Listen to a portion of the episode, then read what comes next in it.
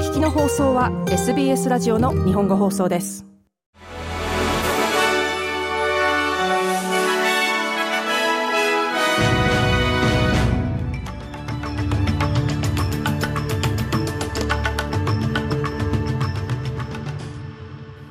7月19日水曜日 SBS 日本語放送ニュースフラッシュをシドニーから大場恵美がお届けします。ビクトリア州で予定されていた2026年コモンウェルスゲームズが見送られた件で、ダニエル・アンドリューズ州首相が中止に伴う損失を相殺する1億5000万ドル相当のワーカーズアコモデーションファンドを発表しました。これは手頃な価格の住宅探しに苦労している地方部の労働者に新たなオプションを提供するものです。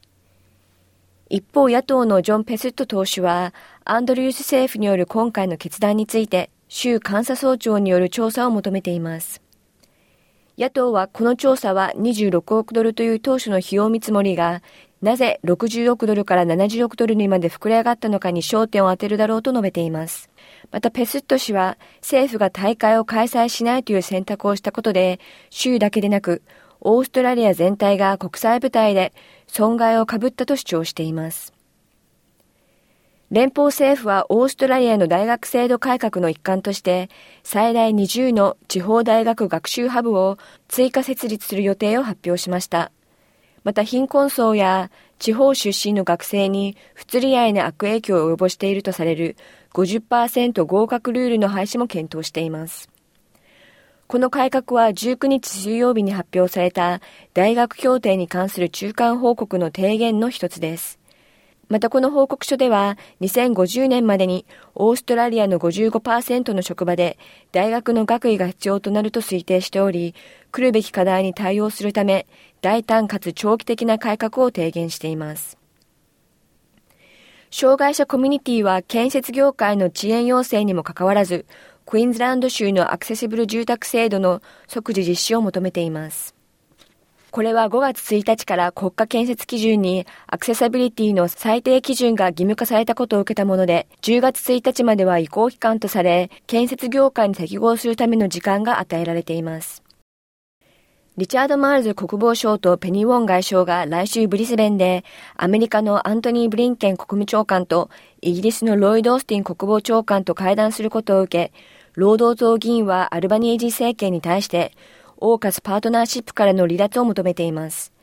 この会議では軍事、安全保障、環境、クリーンエネルギー、経済に関する協力の不信化が議題となる模様です。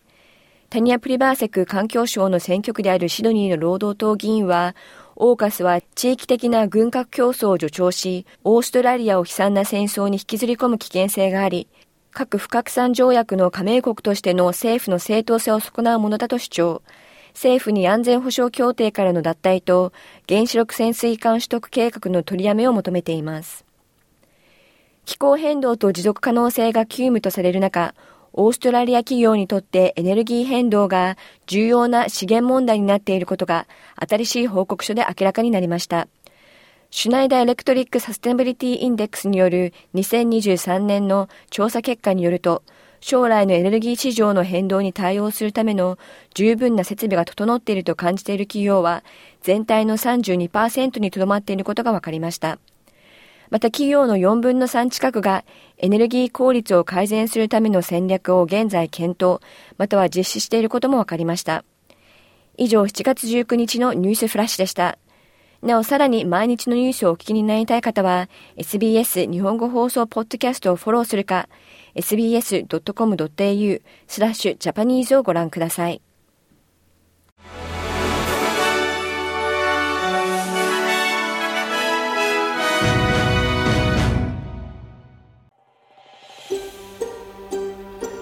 もっとストーリーをお聞きになりたい方は iTunes や Google ポッドキャスト Spotify などでお楽しみいただけます。